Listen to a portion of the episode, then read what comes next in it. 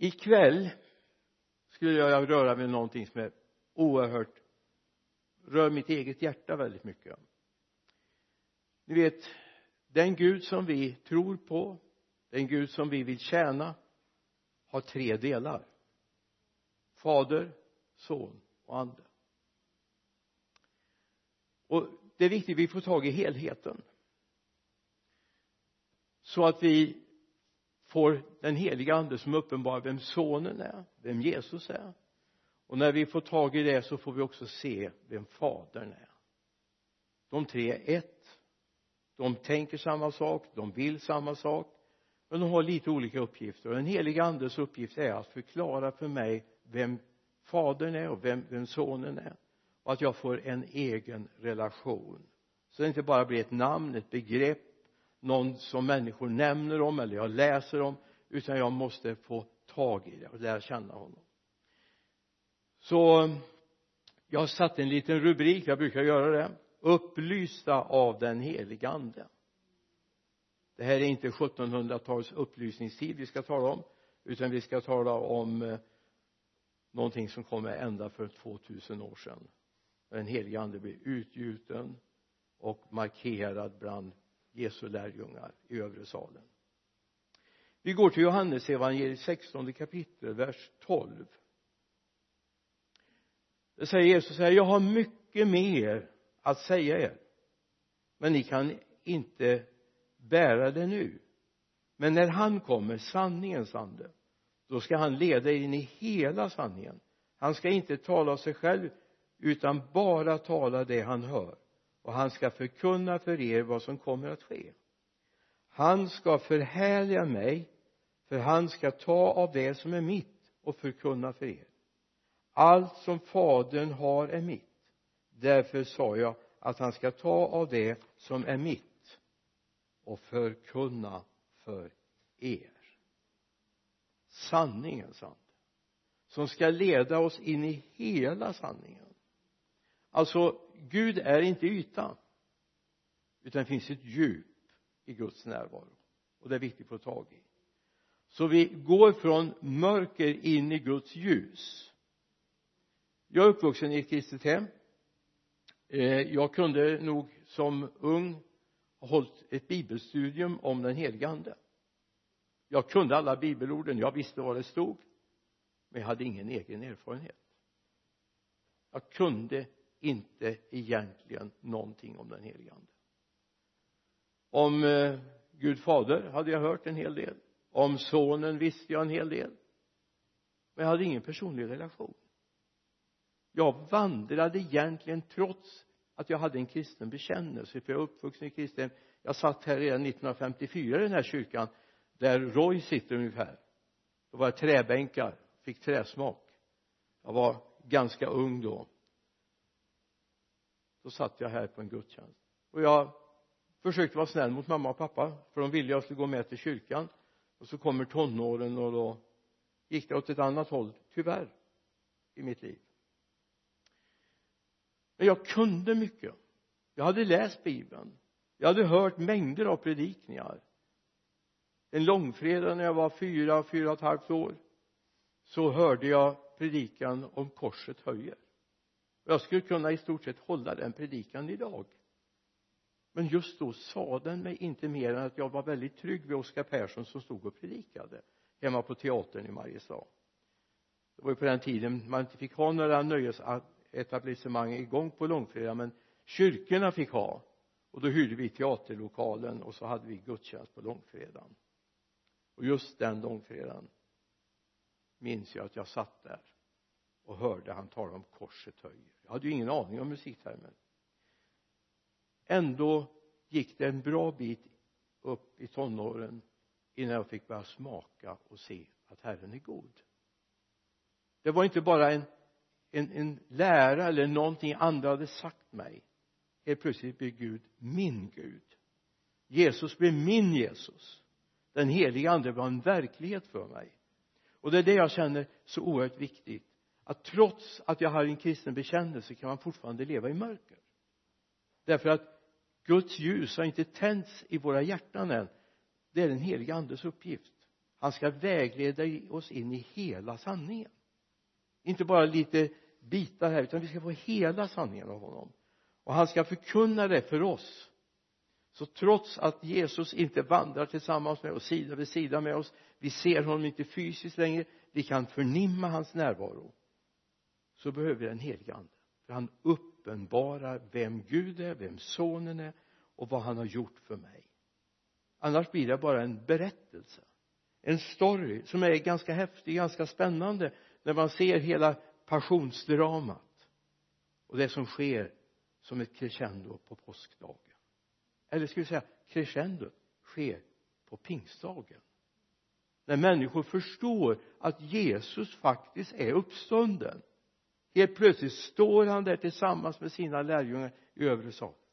Han uppenbarar sig och de får uppleva att Jesus flyttar in i dem genom den heliga det var det som hände för mig.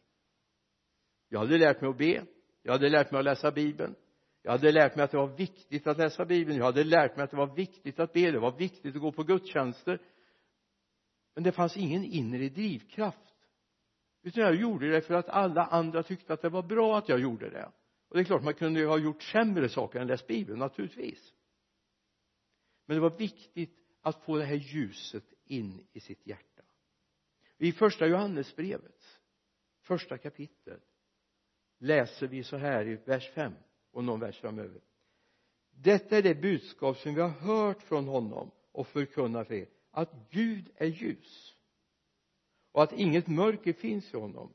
Om vi säger att vi har gemenskap med honom och vandrar i mörker ljuger vi och handlar inte efter sanningen. Men om vi vandrar i ljuset som liksom han är i ljuset då har vi gemenskap med varandra. Och Jesu hans sons blod renar oss från all synd. Om vi kommer in i det ljuset då har vi gemenskap med varandra. Och det är inte sån här ytlig gemenskap. Hallå jag känner dig, jag känner dig utan en gemenskap där vi verkligen är hjärta mot hjärta. Det ord som används här är koinonia alltså vi har full delaktighet i varandra. Vi hör ihop. Vi är en familj. Och då finns det ingen möjlighet att skjuta in några kilar oss emellan. För det, det är helt lönlöst att försöka skjuta in kilar därför vi känner varandra vi är trygga med varandra. Och i den stunden så står det också att Jesus hans sons blod renar oss från all synd. Lyssna. En gång har vi blivit befriade när vi tog emot Jesus så blev vi frälsta, eller hur? Men om jag säger så här om du har en bil eller ja, du kan ta dina kläder eller ditt hem. Det är inte så att du säger ja men jag städade faktiskt här för 25 år sedan. När jag flyttade in då städade jag eller jag tvättade bilen fem för fem år sedan. Och den är fortfarande ren. Eller det kanske den inte är va? Så är det så att vi lever i en smutsig värld. Vi lever i en oerhört nedsmutsad och nedbesuddad värld. Vilket gör att vi behöver leva i den här reningsprocessen ständigt. Precis som vi nu i coronatider har lärt oss att vi ska tvätta händerna väldigt noga va? Både emellan och tummarna och över och helst upp en bit på armarna så här va? Eller hur? Det här behöver vi leva med i vårt hjärta också. Och det är Jesus och hans sons blod som renar oss från all synd. All bortvändhet all egoism allt att vilja göra sin egen vilja känd till att Gud det finns bara en vilja och det är din vilja som är viktig. Och det här är någonting som den heliga ande gör den tänder ett ljus i mitt hjärta. Den tänder en förståelse av vem Gud är. Det är viktigt att vi får tag i att leva i den heliga ande. Inte bara tala om den heliga ande. Jag hade kunnat när jag var 16-17 år skulle jag säkert kunnat haft ett bibelstudium. Då var jag inte frälst än. Men jag kanske kunde haft ett bibelstudium om den heliga ande. För jag kunde massa bibelord men jag hade ingen er, egen erfarenhet av det. Jag visste inte vad det var egentligen mer än massa ord. Den dagen Gud kom med den heliga ande och sköljde in i mitt liv så hände någonting. Gud öppnade mina ögon. Gud öppnade mina öron. Gud öppnade mitt sinne. Så helt plötsligt var det något helt annat att slå upp bibeln och läsa. Det var något helt annat. Boken var verkligen levande. Och jag tänker på gamla tant Josefin som jag lärde känna för många år sedan på en av de utposter jag hade när jag var utpostpredikant i en församling. Jag hade fem utposter men i en av de här fanns en gammal Kristina Josefin hette hon närmare hundra år. När jag kommer till henne en gång så sitter hon och läser sin bibel. Fast hon ser väldigt illa så hon får sitta vid fönstret och hålla bibeln mot fönstret. Och hon säger blir det mörkt? Då får jag öppna fönstret så får jag hålla bibeln utanför. Så jag ser och läsa och jag var ju dum. Ganska nyomvänd. Ute i min första tjänst eller andra tjänst var det att tjäna Gud. Så jag sa men tank Josefin måste du läsa varje dag? Du har ju måst läsa igenom den här bibeln hundratals gånger. Jo det har säkert gjort. Ja tänkte jag. Sen tittade han på mig lite sådär illmarigt och sa du varje gång jag slår upp bibeln så ser jag någonting nytt. Va alltså jag blev ju va? Jag tänker har jag läst igenom eh, saltaren då kan jag salt nej. Har jag läst igenom Johannes så kan nej. Jag kan inte det. Gud uppenbarat i nytt. Därför det har att göra med också mottagligheten genom den heliga ande i mitt hjärta. Så om du vill bli en trogen bibelläsare om du vill känna att yes det här är viktigt för mig be Gud att få uppenbara den heliga ande i ditt då kommer det hända saker i ditt liv. Du kommer att få se saker som du älskar se och du kommer se saker som du inte älskar se jag, nu är jag min fru kan vara ett vittne för det här brukar jag inte utmana till. Men alltså när jag förberedde här igår kväll och idag på för, eller efter förmiddagsgudstjänsten så började Gud tala väldigt kraftigt till mig om den här gudstjänsten. Jag visste ju inte vilka som skulle komma. Jag visste ju att jag skulle dit. Jag visste att lovsångsteamet skulle dit. Men jag visste ju för övrigt inte så mycket om vilka som skulle komma. Men jag vill bara att det här är frivilligt naturligtvis. Men om du skulle vilja se att Gud har en dimension till i ditt liv. Om du verkligen vill att Gud får uppenbara en dimension till i ditt liv. Ska du be att Gud för en liten stund någon timma öppnar dina andliga ögon. För du kommer se saker. Du kommer registrera saker som du inte har förstått hittills. För innan den helige ande har fått makt över oss och börjat upplysa våra hjärtan så vandrar vi ett visst skumrask. Vi ser inte klart. Men Gud vill komma så att du får se klart du kommer bli oerhört välsignad. Och du kommer bli oerhört bekymrad. Det finns en gåva i första Korinthierbrevets tolfte kapitel berättas om mm. hittar inte ordet för mig. Men eh, andebedömningens gåva brukar man kalla den för. Att kunna se vad som sker. Och det ber jag om att du ska få. Det finns ett exempel i andra kungabokens sjätte kapitel vers 17 som jag är så fascinerad av. Här finns en profet som heter Elisa. Han ligger i konflikt därför han har varit för ärlig, för rak i sin förkunnelse. När han har talat med kung Ahab. Så de, de var inte så goda vänner precis. Han var ute efter hans liv därför han tyckte att han var en, en femtekolonnare i landet som profeterade om att kungen inte hade det rätt ställt med Gud. Och det hade han inte. Men när vi läser säga så har den här Elisa också en tjänare. Den här tjänaren har inte profetens möjlighet. Han har inte profetens gåva. Utan han ser bara det som finns för ögonen precis som du och jag. Han ser bara det som är för ögonen. Men då ber Elisa vid ett tillfälle när han har varit ute och sett att nu har kungens herrar kommit för att ta profeten fånga honom. Och han är jätterädd. Oerhört rädd. Elisa är inte ett dugg rädd. Utan Elisa ber herre öppna hans ögon så han ser. Då öppnade herren tjänarens ögon och han fick se att berget var fullt av hästar och vagnar vid, av eld runt omkring Elisa. Han såg att Gud hade skickat sina härar till hans försvar, till profetens försvar. Och det här är liksom det Gud kan uppenbara för dig. Det finns en dimension som vi inte ser med våra lekamliga ögon det finns en dimension som inte vi kan höra med våra mänskliga öron. Det finns en dimension till som vi inte kan ta in i vårt mänskliga sinne. Gud är här. Gud är här, hans änglar är här. Helt klart. Det går utgått ett bud i himlen. Vaka över vännerna i baptistkyrkan i Lidköping ikväll. Vaka över dem. De är här. Och de är dina tjänare. Ängel betyder vad? Sändebud. Tjänare. När Petrus håller sitt tal på första pingstdagen. Ja det är inte första pingstdagen, den, den märkliga pingstdagen som jag kallar den för. För pingst hade man firat länge. Men just den här märkliga pingsten efter Jesu död och uppståndelse år 33 cirka så står det i vers 38 andra kapitlet vers 38 då har hänt någonting i början av andra kapitlet. Då har Gud utgjutit av sin ande över dem som satt där. Och så som av tungor av eld hade drabbat var och en. Man hörde ett muller därför det hände någonting i andevärlden. Och då säger Petrus när han sen går ut och talar och säger att det ni ser nu det är inte att man är drucken av sött vin utan det är den heliga ande som uppenbarar sig. Och så står det så här. I vers 37 står det man frågar Petrus vad ska vi göra bröder för att få ordning på våra liv?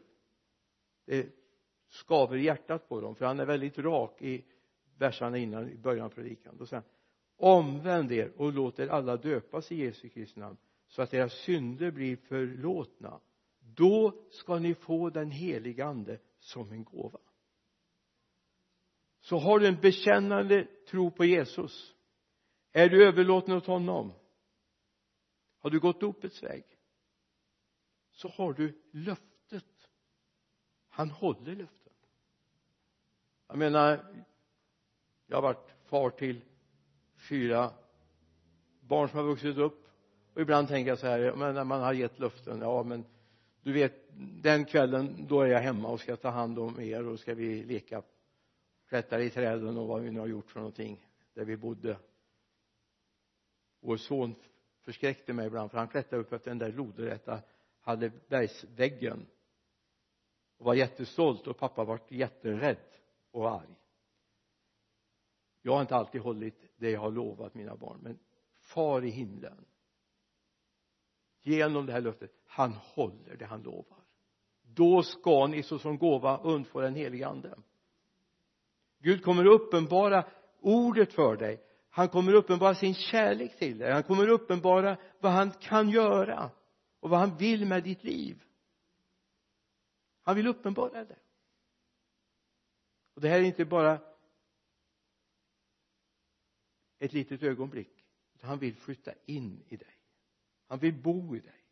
Han vill vara med dig. Du får vakna med honom på morgonen. Du får somna med honom på kvällen. Om du vaknar på natten så är han där hos dig. Men det är bara viktiga det är att du säger välkommen. Du får flytta in här. Du får ta över. Jag abdikerar gärna. Ta över Gud. Jag är beroendegjord av dig helt och fullt så om du vågar säg till Gud i ditt hjärta Gud låt mig få smaka lite av det här. Låt mig få smaka lite. Så att jag får se det finns en verklighet till. Det finns en sanning till. Jag säger inte att den här tjänaren som eh, Elisa hade vandrat i den här uppenbarelsen hela livet sen det har vi inga, inga belägg för men vi vet att just då fick Elisa bönesvar. Och jag är övertygad om att jag ber ikväll så kommer jag få bönesvar om du vill ha det. Om du vill ha det.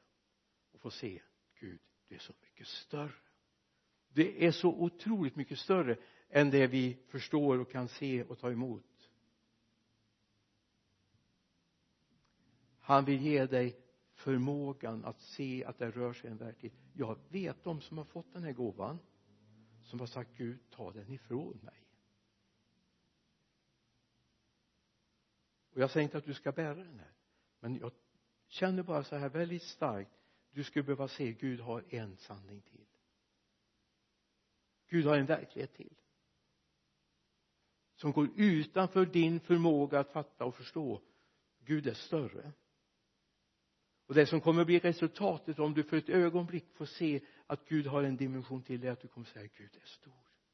Gud är stor. Gud är oändligt mycket större än vad jag kan fatta med mitt förstånd.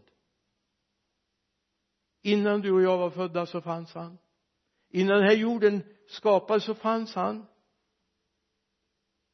Innan ett enda träd hade vuxit upp så fanns han. Och den dagen vi har lagt ner vår vandringsstav och inte vandrar längre så finns han fortfarande. När den här jorden förgås en dag så finns han fortfarande. Det är en helt annan dimension som vi behöver få tag i.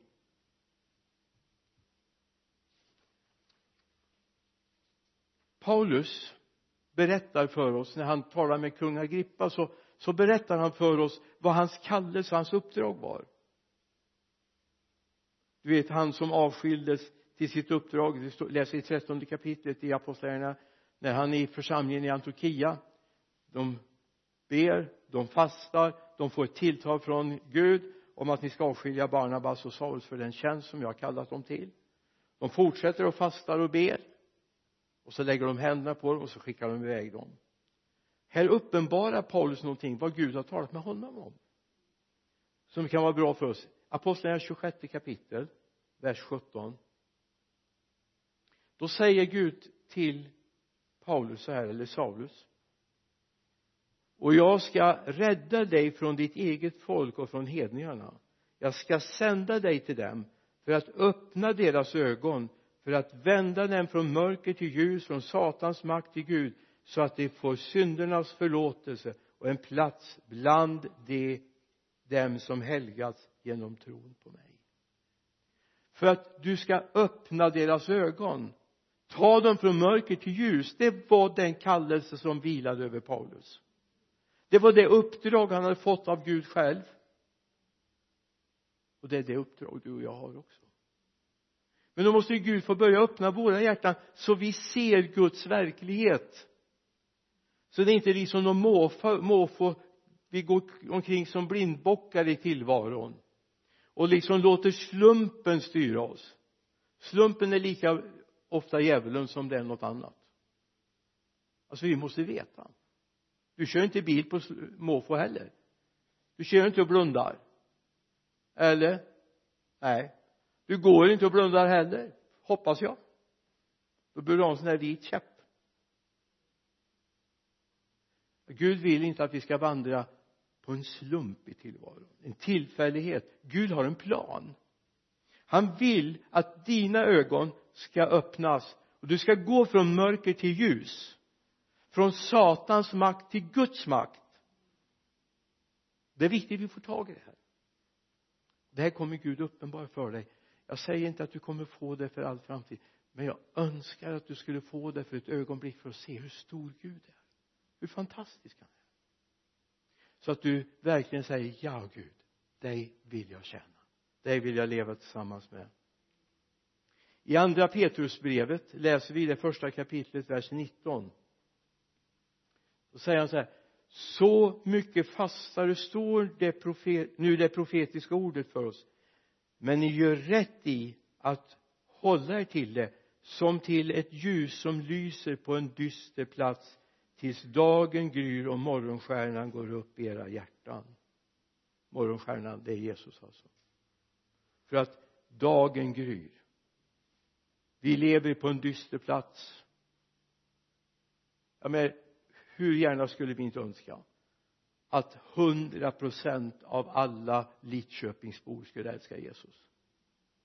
Hur gärna skulle vi inte vilja det? Men vi kan konstatera så är det inte. Så är det inte. Vad ska vi göra åt det? Vi ska låta ljuset gå upp i våra hjärtan vi ska önska att ljuset får brinna hos oss.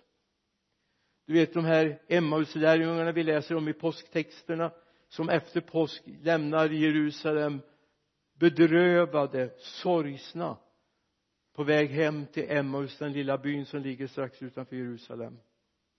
Så går de och samtalar med varandra. Så kommer en tredje person och går med dem.